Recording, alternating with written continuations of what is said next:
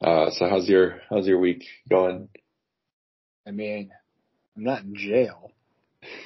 was that something that almost happened, or was it? I mean, I almost walked out on Monday, but I have to have a decision by Monday of what the next steps are. But I I can't I can't do this anymore. I don't know what's with this week, but I'm exhausted. I'm over it. I'm over it. This is about to be the best hour of your day, right? I plead the fifth. Wow. Okay. I thought that was a slam dunk, but I guess not. Two best um friends. oh wait, keep your shirt on. It's just a typo. Stop. You are freaking ridiculous. who think they know football. The Chiefs or the Colt or wow, the Chargers. There we go. Stop thinking, just read. Bring you unprecedented access to the NFL world. Mike White is now on my fantasy roster and maybe starting over Russell Wilson. I spent twenty five dollars to get Jacoby Brissett. Because here, it's real football by real fans. Like a disturbance in the force as a Cliff Kingsbury suddenly cried out and was silent. The Matt and Mike Football Hour starts now. And welcome in to another episode of the Matt and Mike Football Hour. I said it correctly. Off to a good start. Uh, with me here, as always, my co-host Matt. Uh, Matt, thank you for joining us once again. That's me. Cheerful and happy and nothing possibly could sour my mood. Uh, all right, so uh, we've got just one game left of this year's NFL season.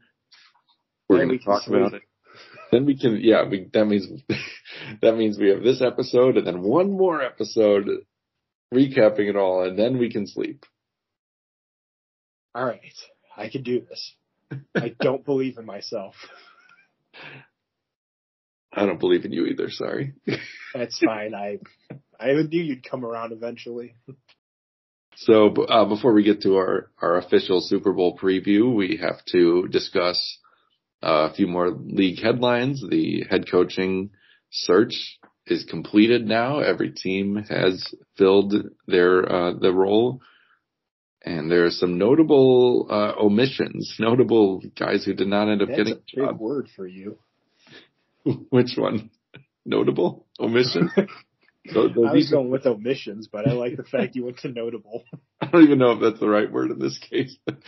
You know what? It doesn't matter. As long as you say it with confidence, people will listen. All right, great, thank you. Um, so we'll talk about that, and then we will, of course, get into our our uh, our big preview. Um, not just the game itself, but uh, not just the football itself, but the entertainment, the venue, all the, all that good stuff. Um, so, and of course, at the end, we'll make our picks. Although Matt has already made his about five months ago. so, uh, yeah, let's talk about the coaching search a little bit first the Seahawks. Uh, whoa, hello. The Seahawks, whoa. Whoa, those Seahawks, man. I put my cursor in, in the wrong corner of the screen, and my computer went to sleep for like half a second there, and I freaked Yeah, don't open that tab. I'm not sharing my screen, right? I'm not, I'll never tell. okay, the Seahawks brought in Mike Macdonald, the Ravens defensive coordinator, uh, to be their new head coach, leaving only the Commanders after being spurned by Ben Johnson. they went to their uh, their sloppy seconds of Dan Quinn, uh, who most recently has been the Cowboys defensive coordinator. Uh, Dan Quinn jumps over in the division to be the Commanders' new head coach. Which I find interesting because the best thing that the Commanders had through most of the season was their defense, and then they traded away their star defensive players. So I don't like the way that's set up already. But if anybody can can turn the defensive side around, it should be Dan Quinn. Although I will just say the last time he was a head coach, that defense was much to be desired. But you know, sometimes you, learn from those mistakes, right? Like maybe he influences the defense, but he doesn't necessarily call the defensive plays. But we'll see. We'll see what this go round. But I mean, it's a shaky position for to be the Commanders' head coach right now. Yeah, a very precarious situation. They do have a, the, I think the second pick in the draft. Is that right? Yes. Okay. Uh, so they've got some some ammunition to uh, start a rebuild there. It looks well, like it depends on what their new OC does. Uh, yeah, and uh, okay, fine, fine. You forced my hand. Cliff Kingsbury is. The, I was going to save that for uh, about thirty seconds from now, but we can just do it now. Uh, Do it Cliff. King, Cliff Kingsbury uh, is back in the NFL. He is the new offensive coordinator uh, for the Washington Commanders. So uh, we were talking about this uh, when he's he's interviewed with several teams in the past couple of weeks, uh, the Bears, the Raiders, um, and wherever he's gone, rumors of Caleb Williams come with him, given the USC connection. Um, but this is where he winds up with Washington. And I'm curious what they're going to give up to swap with Chicago for the number one pick. Well, I, I'm very curious about the situation now too. Would, are the Bears even willing to trade it, or do they want Caleb for themselves?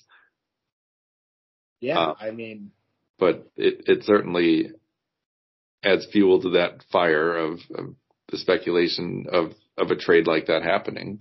What if you just take Caleb out of spite? The Bears, yeah. I don't know if if he's their guy and and he wants them and and everything, then they probably will just do that. And but that's for it, our it makes the draft interesting because typically you don't see trades that early, but like now the the rumor mill begins and it gets spicier, and it's just I don't know, it makes you excited for the draft already, and we haven't even finished the Super Bowl. Yeah, I know. It's like the season's still not done yet, and I'm already looking forward to free agency and the draft. Um, so we'll see on that. Uh, but now that all the roles have been filled, that and Bill Belichick did not end up getting a job. So for the first time this century, Bill Belichick won't be an NFL head coach. Very weird. It is weird, and and now of all kinds of because it seems like he was closest to Atlanta. Um, but now all kinds of reports are coming out that he wanted too much control. The GM didn't, because that was basically how it was set up for him in New England all these years at the Patriots. And that's exactly what I talked about last time. My suspicion was it Yeah. was he wanted to have influence as both the GM and head coach, which means somebody's out of a job. So you, my my thing would be is you'd have to find a team that was looking to move on from both the head coach and the GM, and very rarely are both fired. Typically, they go one or the other. Um, if the head coach is doing decently, like sometimes the GM gets canned because they're kind of controlling the draft and uh, Right, the and roster. paychecks and the money and and the free agency and a coach can only coach with what he's given with, but when you're both, it's kind of like you get everything you want. Right. And uh, I guess it just came down to it that nobody wanted to give him that kind of control. And so he, yeah, he, he won't be coaching in the NFL this year, which is crazy. Uh, it also means that Mike Vrabel, who was, at least in my opinion, I, I thought he would be near the top of the list of um, candidates for all these teams with a, a vacancy, but he was uh, fired by the Titans and and also won't have a head coaching gig this season. I'm more upset about that one. I really like Mike Vrabel. Yeah, I feel like he did a great job with Tennessee, especially given they never had like a star-studded roster full of talent, and he was able to make them feisty and competitive. Well, he did what you can expect out of a coach, right? You give him stuff, and he tries to take with the stuff that he's given with and make the best of it. And I feel like he did. Yeah. Well, a guy who will be making his coaching debut. Well, actually, that's not even true. it's not his coaching debut. It is his coordinator debut in the NFL. Jeff Hafley Oh, has I'm so excited for this hire. Has joined the the, more I dive, the more I dove into him, like the more I'm just like, we actually have somebody calling plays that might actually be competent for the first time in I don't know 15 years. Actually, that timeline's about right. So yeah, it was good for a while with uh, Dom Capers before he went senile or whatever happened. Uh, the Super Bowl run in 2010. Um, crazy. That was almost 15 years ago. But. Jeff Hafley is the Packers' new defensive coordinator. Uh, most recently, he's been the head coach at Boston College, but he has NFL experience. Prior to that, he was the deep defensive backs coach for the Buccaneers, um, and then the Browns, and then spent three years with the 49ers from 2016 through 2018. So he's he's been around the NFL. Um, after leaving San Francisco, he was the co-defensive coordinator at Ohio State, and he's been the head coach at Boston College since 2020. And uh, I haven't done a super deep dive on him, but it, from what I a little bit that I have read, it looks like he's bringing a four-three scheme with uh, oh my you know, god.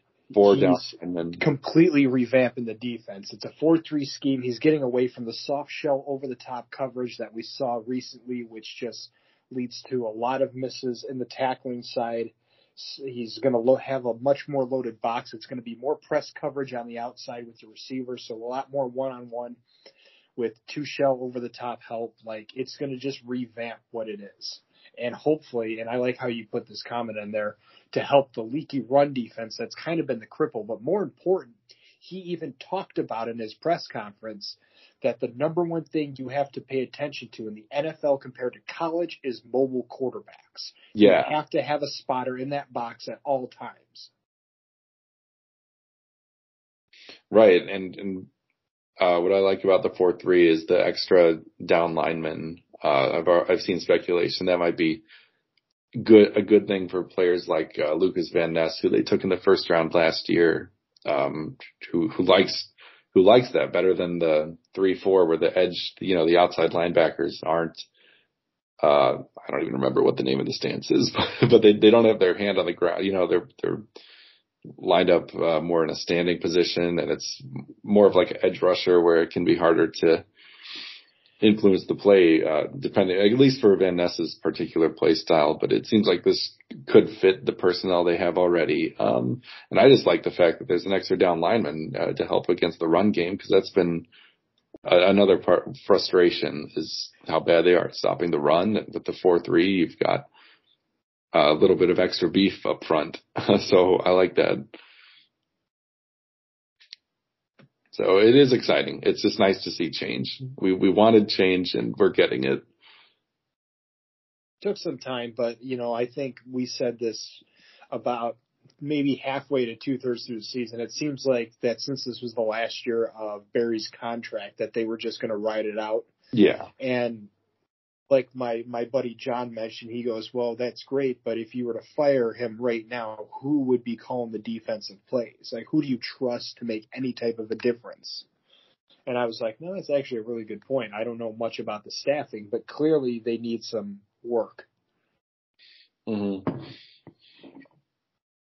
And you wouldn't have been able to do this kind of overhaul in the middle of the season because a lot of the a lot of Barry's staff are also getting cleared out. So it, it's kind of a fresh start from the coaching side for this defense, and I'm really excited about that. Uh, did you see Joe Barry was hired by the Dolphins to be specifically their run game defense, Coordinator. like the run game coordinator for their defense? I'm like, really? That's the guy. Well, I mean, if you that can run on that defense, then clearly you can coordinate a run game because you don't know how to stop it. yeah. Well, I'm excited. Like just like you said, I, I feel very optimistic about this hire. Uh, We just need a kicker. All right. Without further ado, let us get into our Super Bowl 58 preview. All right. In case you didn't know, it's taking place this Sunday, February 11th at 5:30 p.m. February. time. That's how you say it. Not drunk saying it. Have you ever seen it? Okay, whatever. Uh, the, the venue is Allegiant Stadium, the Raiders' uh, new home in Las Vegas. The broadcasters, uh, Matt, I know you'll be excited about this. It's a CBS broadcast, so that means we get Tony Romo and Jim Nantz. Or maybe you'd prefer the Nickelodeon. Uh, I am probably going to prefer the Nickelodeon. I'm not going to sit here and listen to Tony Romo again. it's getting awkward at this point. His uh, his verbal uh, love affair with Patrick Mahomes, only rivaled by Chris Collinsworth. I mean, there's that, and then we can just go back to the old John Madden days with Brett Favre. Well, see, that didn't bother me because I I love Brett Favre too. I'm just saying, like every commentator just has like one quarterback that they got to Oh, latch like- onto. like a favorite, yeah. The halftime entertainment will be Usher. I don't know how I feel about this one. No, I mean, it's definitely up our alley. Like our, yeah, I feel like it continues the like kind of throwback trend, you know? like they had Dr. Dre and Snoop and them. Right. Just like, okay, I grew up with that. Like, and who's going to be playing? Who's our matchup? Who Oh, has yes. the crystal ball? As predicted. side. As predicted by our very own Matt in, in August, the matchup is the Kansas City Chiefs against the San Francisco 49ers. My God, it'll never happen again on this show. That, and that's why I'm, I'm never going to stop bringing it up because it's like the, the biggest, uh, the best prediction either of us has ever made on this show. Yeah, but then everything happened with Kansas City this year that made me go, why? well, speaking of everything that happened with Kansas City this year, See, this is what I'm paid to do. This is a segue between segments. earning the, the small bucks, the non-existent bucks. Eventually, after like 25 more years of this show, I'll have a penny. We'll see. I'm going to frame that penny. Yeah, most businesses frame their first dollar. We're gonna, we're gonna frame our first like half of a penny. uh, but yes, I, I thought it would be appropriate to uh, take a look back at how each team got here, right? Like They take a look won at their games. All right. not all of them. Not all of them, Matt. Okay, let me rephrase that. You are 100% right. They won enough. they won enough games, yeah. Thank you for the correction. I, my apologies, people. Yes, this isn't a battle between uh, you know, 18 and 0 teams. All right, let's start with the Chiefs. Coming into the season, they uh, were the defending champs. They won last year's Super Bowl uh, after taking down the Eagles. Not a whole lot of change for them, besides one notable um, absence from the coaching staff, and that being their longtime offensive coordinator Eric Bieniemy, who spent the year in uh, Washington. And I don't know if you can make a direct uh, correlation, but it was a down year for the Chiefs offense and Patrick Mahomes. They were ninth in yards per game, 15th in points per game, uh, where they led the league in both categories the prior season. Pretty steep drop off, uh, there. And Well, I mean, I think there's a huge catalyst for that, and that's when your guys can't catch the ball. yeah, Kadarius Toney, he single-handedly cost them at least two games with One was an offsides penalty for sure, and one was a game-winning drop that he just, I don't know, MVS. So maybe three then, because he also had multiple drops through his hands that turned into interceptions, one of which was a pick six on the opening night of the season in that uh, one point loss to Detroit. Um, but yeah, that's going to hurt the team and, uh, hurt, make, you know, makes Mahomes look worse too. I still, uh, we've said it before. I think there needs to be a new category. I, I don't think it should count as a quarterback interception if it goes off of the, both of your receivers' hands. Yeah, there there should be a way because if you know, it's like the what was It's like it, an error. When he batted the ball up. Yeah. into and the it yeah. just falls, and it's like, dude, just let it hit go hit the ground. Don't don't try to play a defender. It's like in baseball how an error doesn't count against the pitcher's uh, stats. You know, if that guy ends up scoring, we Right. need something like that in the NFL. Um, but anyway, their receiving core has been a big liability this season. However, as the offense kind of took a took a step back for the Chiefs this year, uh, Steve Spagnuolo's defense took a big step forward. They were the second best in uh, yards per game and points uh, per game allowed. And that was a big improvement from the 2022 season where they were 16th and the 11th ranked, uh, respectively. So, um, getting into the, their games this season, crazy week one loss to the Lions on the opening night of the season, but after that, they ripped off six straight victories, uh, including, well, what seemed impressive at the time. Obviously, uh, none of these teams ended the season looking very good, but they beat the Jags. I mean, Jacksonville was supposed to be the contender for the for the AFC, right? And like, I don't Yeah. know what happened halfway through the season. They forgot that they played football. I don't know either, man. I don't know what happened to the media. That uh, needs a deeper Lawrence dive. didn't have enough hair straightener or shampoo or whatever. Yeah, if he had spent more time, uh, you know, rehabbing his various injuries as he did getting his hair perfect, uh, maybe he would have been, it would have gone better. Uh, but they also, in that span, they beat the Vikings who still had Kirk Cousins at the time, who was, um, lest we forget, incredible before going down with the torn Achilles. Um, and also the Chargers who still had Justin Herbert at the time. So, you know, And hand fire their head coach. Like I called for, I beat the drum this year for a lot of people to lose their jobs. I kind of feel like that's not a war drum you should beat, but it's fine. and I hope, hope no one out there is beating the drum for me to lose my job. That would, well, anyway, six and one at that point. Uh, then they had a very surprising week eight loss to Denver, uh, a game in which their uh, where they the forgot how to Broncos play defense- football. Well, yeah, five turnovers. by forgot the, what color their jerseys were. I mean, orange, red. You know, five turnovers by the Kansas City offense, which has been pretty much unheard of in the Mahomes era. But uh, you're not going to win a lot of games when you turn it over that many times. And uh, yeah, they lost that one nine to twenty four, and it was kind of rocky after that. In general, they went four and four uh, to close out the regular season after the bye. Uh, but thanks to that great start and the fact that the rest of their division literally fell to pieces, the quarterbacks as was a league wide trend this year, the quarterbacks in the AFC West all went down to injury. I guess except half Russell the league lost their starting quarterback. So it's like, man, this year just Yeah, it was wild. did not look good. But I feel like too, like the Chiefs were looked at. Not that they were unbeatable, right? But they were this powerhouse that you know would keep you up at night and scratch your heads at how to stop.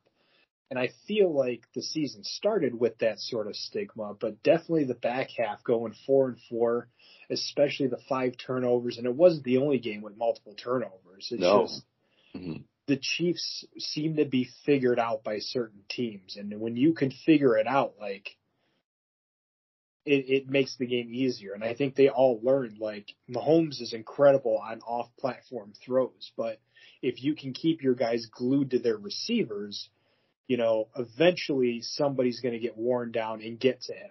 That's the best part about man coverage, right? Is if you stick to your guy, the quarterback can only escape so many times before there's someone's going to get to something Right. or they're going to have to throw it away. Like, and I think that's what they figured out. Yeah, it's definitely been a different different script for them compared to the high flying offense that they've had in years past. Um, but uh, and they've looked shaky at times. But once they got into the playoffs, it's been um, you know full steam ahead for this team. They've looked really good. They made a rare appearance in the wild card round, given they were not the top seed in the AFC. Uh, they trounced Miami in the sub-zero temperatures in Kansas City. Thanks, Miami. Yeah, thanks for nothing. Threw Yep. my entire AFC up your- bracket off. blew up your bracket, forward. yeah. I was so mad because I nailed the NFC. Could you imagine? I'd been so mad if I had nailed the bracket to begin with and I didn't enter it in any contests. If if you nailed the preseason Super Bowl pick and perfect bracket, you need to quit this show and just apply for a job at a real sports company. just like, hey, look, look what I did. I sent you that meme with that guy that's that applied to be was the defensive coordinator for Green Bay. Did I send you that? I don't remember. Basically, this fan would like use his Madden career stats to apply oh. for Green Bay's defensive coordinator, and he got a handwritten note back from Mark Murphy that was like, "Look, I appreciate it. You clearly have some skill. Um, unfortunately, we're going in a different direction with this position." And then he put at the end, "But I think the Bears are looking for someone." yeah. Okay. Yeah, I saw. I did see that. That's pretty funny. And I was like, you know what? I like this organization. so then in the divisional round, um, Mahomes had to play his first ever road playoff game, which is insane to think about for a guy who's in like his what sixth, seventh year in the league, most of those in the playoffs. But that just goes to show how dominant they had been up to this point went toe to toe with Josh Allen. Uh, it was a back and forth affair. The offenses were both firing, uh, but the Chiefs came out on top with the three point victory as uh, Bills kicker Tyler Bass uh, just pushed his game time field goal wide uh, at the very end. Which would honestly prove to be the toughest battle in the postseason up to that point. Definitely, yeah. Uh, on paper, you would have thought maybe their next game in the championship round against Baltimore would be tougher, but uh, this Ravens team was the number one seed, and their offense. I mean, they look great on both sides of the ball, but this Ravens offense, especially, it kind of had their way with teams during the regular season. But this was a game that the Chiefs won with their defense. They only mustered 17 points themselves, but they held the Ravens to 10. They flustered Lamar Jackson. They made him uncomfortable, forced turnovers. I just feel like that Baltimore went away from what they were good at for whatever reason, and I don't understand it, which is the complete opposite of what they got, you know, people were mad at Detroit for, right? Detroit played what they were true to, whether you liked it or not. Yeah. The aggressive play calling, and here Baltimore seemed to get away from the run, which was yeah. what they were kind of established a dominance in. And it seemed like they were trying to make more passes. And I get you gotta you gotta change things going into this, you know, these deep season runs, but like, man, you can't throw away a script that works. Yeah, and I don't know if there was a case of, um, I mean, there's been a lot made this uh, postseason about how much experience, playoff experience matters for a team, and I don't think I mean, I don't think the Ravens had gotten this far into the postseason in a long time. So maybe it was a case of uh, pushing too much, overthinking things, and the Chiefs defense deserves a lot of credit too. I think they just made them uncomfortable. Um, it is weird though, cause this was never a, they were never getting blown out, the Ravens. It's not like they had to abandon the run game. This was close the whole time, but Chiefs got it done on the back of their defense, and now they are here, back on the precipice of the NFL's biggest stage, where their opponent will be. Because I think we've already said twice, and there's no way anyone listening to this doesn't already know anyway, the San Francisco 49ers. What? And uh, they were coming off, uh, so entering the season, they had uh, a brutal end to their 2022 campaign in the conference championship. Uh, loss to the Eagles. What if? The what if bowl, yeah, where both quarterbacks, Purdy and the backup, Josh Johnson or whatever, both incapacitated in the first half. Could not play. I mean, I think Johnson was out with a concussion. Purdy had an elbow injury. Literally could not throw. And, uh, yeah, they lost that game. But coming into this year, they had a lot of optimism. They a lot of confidence in Purdy. They cut Jimmy Garoppolo. They traded away Trey Lance, the former third overall pick, and uh, they really put they, they gave him the reins uh, to this offense. Now, I don't know how true this is, but there was a there was a comment circulating around from Kyle Shanahan that basically said to Brock Purdy, unless like Tom Brady signs on and joins, there's no way you're not starting. And I feel like, yeah, that's pretty fair. I mean, he definitely um, has been worthy of of that of that confidence. Yeah, tell all these other people on these like sports shows that they people love to hate this guy. I, I don't don't quite get it. Uh, so, given that Purdy started, you know, the back half of last season too, not much really changed for them coming to this year besides losing their defensive coordinator, DeMeco Ryans, uh, who became the Texans head coach. And he was replaced by Steve Wilks, who has run the defense this year. So just looking at the numbers, the Niners were a, a dominant team. Second best offense in yards per game with almost 400. Third best in points per game with 29. And uh, defense top 10 in both categories as well. Eighth in yards allowed, third in points with just 17.5 allowed per game. And they also, just like the Chiefs, they started the season in dominant fashion, going out to a 5 and 0 start, including a beatdown of the supposedly contender Cowboys, 42 to 10. Uh, then came a weird stretch for the 49ers where they lost three right before their bye. Yeah. Yeah. And this was the part of the season where like, oh, maybe they're not legit. um, but I think yeah, just looking at the three losses, the first one was on the road in Cleveland where they had an incredible defense, especially at home this year. Um, Purdy, this was Purdy's first loss as a starter, which is crazy. He went almost, you know, I don't know how many games for without losing uh, but this was the first time that happened. He had completed under 50% of his passes, barely broke 100 pass yards, and the team still nearly pulled out the win, but uh, fell short. I think just a two point loss. Then they lost to the Vikings, where uh, Purdy threw two late interceptions, and Kirk Cousins really torched this defense for almost 400 passing yards.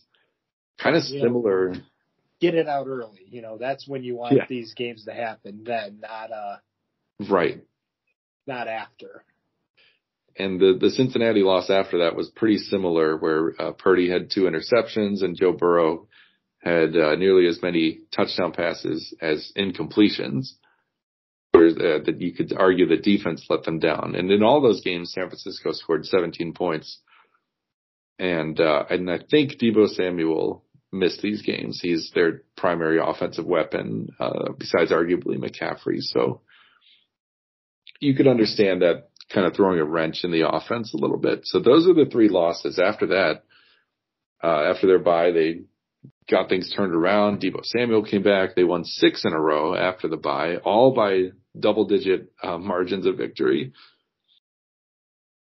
Then came the game we thought and almost was uh, a Super Bowl preview when they they played the Ravens on Christmas Day, and uh, the this game went went south for them quickly. As I per- say the Purdy debacle.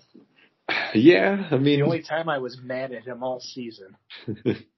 he had a bad game, four interceptions, obviously, but I think at least two of them would not have counted if we had some kind of uh, you know, smart metric that would put it on the receivers instead. NFL smart, come on now. but uh yeah, it goes down in the books as a four interception game. They got blown out. The defense also got uh shredded by Lamar Jackson and, and the Ravens. And it ended up in a 33 to 19 loss. And uh, that was the last um real loss of the season because the the week 18 they didn't play their starters. So pretty great season overall. And then they did end up as the top seed in the NFC, so they got a bye in the first round. Uh, beat the Packers again in the divisional round of the playoffs. Said with such disdain. We've talked enough about that game. And uh, they looked like, I mean, Detroit had them on the ropes in the NFC Championship game, but mounted an epic comeback um, to, to take them out and secure their place in the Super Bowl. So there you have it, just like four years ago, Niners Chiefs, and uh, you sent me that post, and I've seen this going around. A lot of eerie similarities between this matchup and four years ago. Um, yeah, in that game, the uh, Chiefs came out on top against the Jimmy Garoppolo led 49ers, but we don't talk about those days. A lot has a lot has changed uh, since then. So uh, I thought it would be uh, fun to talk about some of our key matchups here for this game. I have never been more on the edge of my seat. it's good that people don't pay for this. How about uh, Isaiah Pacheco again uh-huh. going up against this 49ers run defense? We saw in both the Niners playoff games so far, they have given up a lot of yards on the ground, coming in big chunks too. But I feel like their run defense is going to definitely be the epitome of bend but don't break. They gave up a lot of yards, but they weren't a lot of points on the ground. They were mostly points through the air. Yeah, I mean that's true, but the yards on the ground can set up points through the air. The Lions rushed for almost 200 yards with an unbelievable nine average, nine per carry. Did, did Joe Barry get in their headset? yeah. And uh, even the Packers ran for 124. Uh, the Packers running backs, that is, averaged almost six per carry. And uh, yeah, Aaron Jones ripped off a 40 plus yard run in that game. I think it was actually a Lions receiver on a kind of end around who rushed for a 50 or 40 plus yard run in that game yeah, too. Williams was it, I believe. Yep, yep, yep. And uh, the Chiefs, in addition to the newfound uh, defense, they've had a better running game than usual. Um, Clyde Edwards-Helaire had been pretty disappointing, but they found something in Isaiah Pacheco in his second season. Had almost 1,200 all-purpose yards, nine touchdowns in the regular season, and averaged almost five per carry. So I, I think this is going to be a key matchup, especially if if the Chiefs um, have have trouble getting the pass game going with their receivers or other issues there. Yeah, I, I, I mean, the Niners defense has given up a lot, but at the same time, you know, having a top 10 run defense and top three, you know, third overall in points allowed, I feel like they can iron out this. I don't think Steve Wilks is going to allow. They may get one, right? And that's about it. Uh, all right. Next one I came up with here. How about um, Jawaan Taylor Chiefs right tackle against his own offense. That's the matchup. Why isn't Kadarius Toney on that too? I would have just summed that up as the Chiefs offense versus the Chiefs offense. Because yeah, you've got Jawaan Taylor, you got Kadarius Toney, but then you've got MVS, you've had Kelce's had drops. It's like most of these issues are on their own. It's not even like bad scripting. It's just it doesn't make any sense. It's very uncharacteristic. Hmm. Well, yeah. Taylor was this big free agent acquisition uh, last offseason. Big money player. Uh, brought him in on like a, I want to say like a four year, $80 million contract, but he's been a big problem for them. He led the league with 17 penalties in the regular season, which get out your calculator, 17 games, 17 penalties. That's an average of one per game. Damn, beat me to it. Okay. Uh, he had eight Human calculator over here. yeah. Mathletes for life. Nerd he had eight false starts called on him, and if you've ever, if you watch any Chiefs game, he could have had many more called that just aren't for some reason. He always is trying to get a head start on the snap, uh, six holding penalties as well.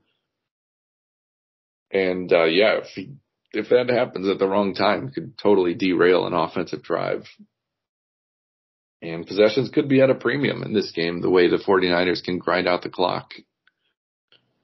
Yeah, I mean, you know, Mahomes is about as good as they come with two minute drills and those those game winning drives. But if you're not given an inkling of time because your offense stalls out or you get you get a holding call or a false start that pushes you backwards, yeah.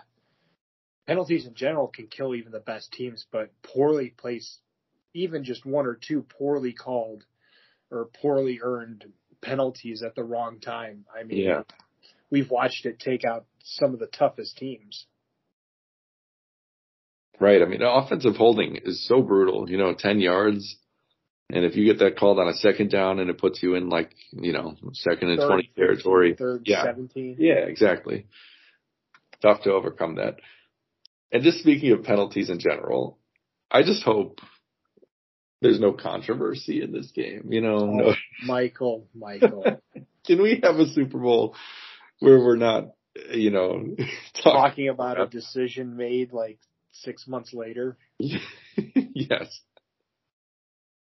Last year it was the somewhat shaky uh, defensive pass interference, or maybe it was illegal contact or holding. I forget which one they picked. They called a flag Oh, on you it. fool of a took asking for no controversial calls. There'll be like three now because it's the Chiefs. That's the that's that's the thing. Yeah, whoever wins this game, I just want it to be pure. You know. Last year it was the DPI called on Philly that basically ended the game and allowed the Chiefs to run out the clock without giving them the ball back for one last go ahead, uh, one last attempt.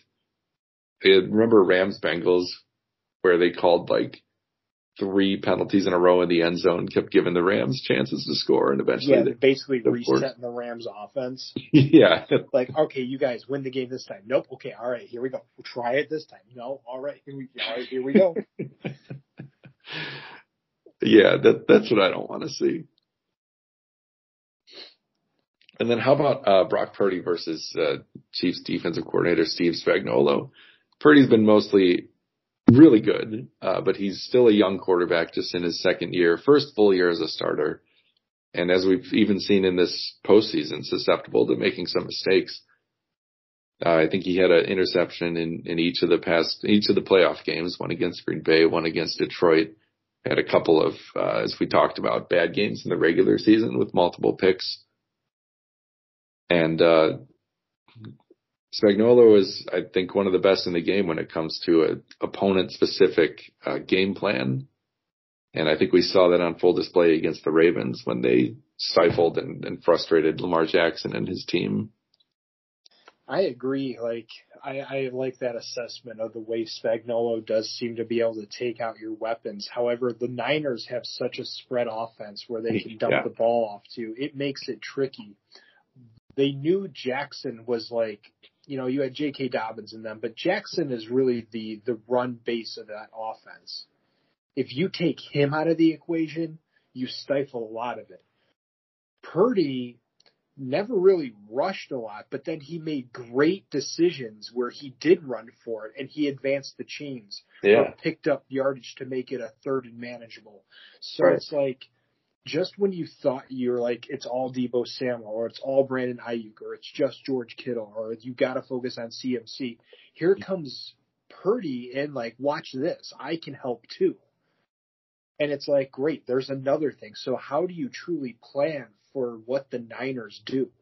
Because I feel like they are the epitome of if you try to take out one, somebody else takes their place.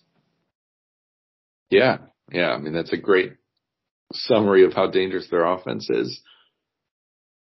It's almost like a pick your poison, and you can maybe you can hold them down for a while, like Detroit did, but eventually McCaffrey's going to rip off a big run, or Samuel takes an end around 50 yards, or something like that. Uh, and, and I think it, it's tricky, yeah, because I, I feel like Samuel, Deebo Samuel, and Christian McCaffrey both. You you never know if they're going to get the handoff, if they're going to catch the pass. Uh, they're both dual threat in that way, and And Shanahan's crafty. I wouldn't be Oh, yeah. surprised if we saw some flea flickers go on there and stuff Little- like that one. Just anything to keep Yeah. the defense on their heels. little trickeration, yeah. So I think that's going to be a fascinating. So maybe it shouldn't be Purdy versus Spagnuolo. How about Shanahan versus Spagnuolo? Just the coaching chess match there. I, I think that's going to be fascinating. Absolutely. I mean, these guys all made it to the Super Bowl, right? So you can literally say, when it comes to coaching, it's the Chiefs coaching versus the Rams coaching, or the the Niners coaching. Yeah. hmm Like you've got everybody's going to be in the epitome of their chess message. But yeah, I would say you're taking the two strong points. I would say that the way the Chiefs season has gone, the defense has been really what's kept them in games that they might have otherwise lost versus Shanahan and his offense that have just been a nightmare for defenses to try to figure out. Yep. All right. The more the more we've talked about it, I'm getting more excited about this game because coming out of the conference championships, this was kind of like the least desirable matchup.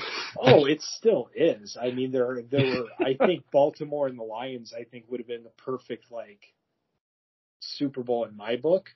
But the only reason I was excited to see the Niners was because I've I've been a Purdy fan all year. I drafted the dude. Yeah, in fantasy, yeah. You were And, you like- invested. It was it's just a really like cool story that this guy that was the last pick of the draft is now taking his team to the Super Bowl in his second year. And I think that type of situation, watching all the hate he got when all he did was go out there and win. Like Yep. it just baffled my mind that this guy was getting so much slack thrown at him. And it's like, how much more can this, even if he lost, look at what he's accomplished. Some quarterbacks will play 10 year careers and never make it this far. That's so true. Yeah. All right. So now for the big question. Will Can we go to sleep? Will Taylor Swift be in attendance? this has been such an annoying uh, subplot. This is what has made me hate the Chiefs. It's not even the fact of Patrick Mahomes. It's just this. and I'm, I, I hate that I've been down this rabbit hole, but I'm, Oh my God. according to sources, she has a concert across the world the night before. Maybe she could make it given the time difference. you know, the NFL is going to roll out the red carpet and offer up, I mean, not that she doesn't have her own probably, but private jets to get her there for the, uh, for the cameras for this. I saw a s- disgusting statistic of how much money this whole thing has made the NFL, and I'm like, the NFL doesn't need any more money. yeah, right. Like when, when is it, and when, when will it ever be enough? Like, can't, can't we just say that they've made enough billions at a certain point or no? I guess that No. would anti-capitalist of me. But anyway, the real question, who are we picking here? This is where we get canceled. That's true. You can't, you can't anger the Swifties. You're in big trouble if you do that. That's why I've been quiet and let you do the talking. I'm not entirely dumb, just strategic. mm. hmm What question burns in your soul? Like, What? How good could this have been the Jets if Rodgers stayed healthy? That's that's the question.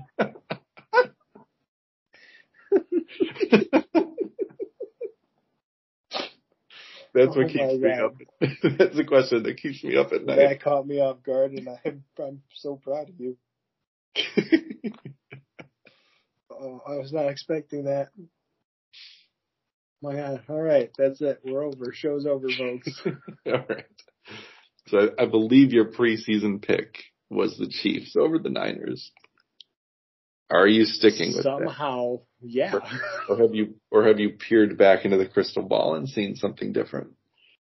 Yeah, shockingly, that that was my pick for the Super Bowl with the with the Chiefs winning, just given the continued domination that they've elicited. I thought with a full season, Purdy being healthy, the fact that they, you know, the the magical what if of the of the championship game, right?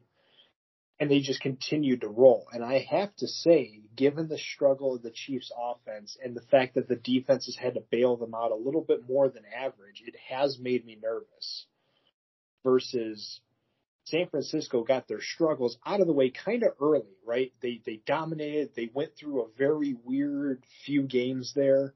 They went to the bye. Shanahan slapped everybody around, and they came out ready to play. It felt like like they had a goal in mind. Versus the Chiefs, kind of slugged. It was a slugfest for them. Um, and even the two teams' postseasons, right? Like there was only like two like two of the three games Kansas City dominated, but then they struggled against a much more balanced Bills team, right? Versus the Niners have had to be like at attention, ready and rare to go, and you know the Lions and Green Bay gave them a run for the money. They're they're very comfortable at this point with tight window games, which I think can be a difference when it comes to the the powerhouse of these offenses. Um, but I have to go.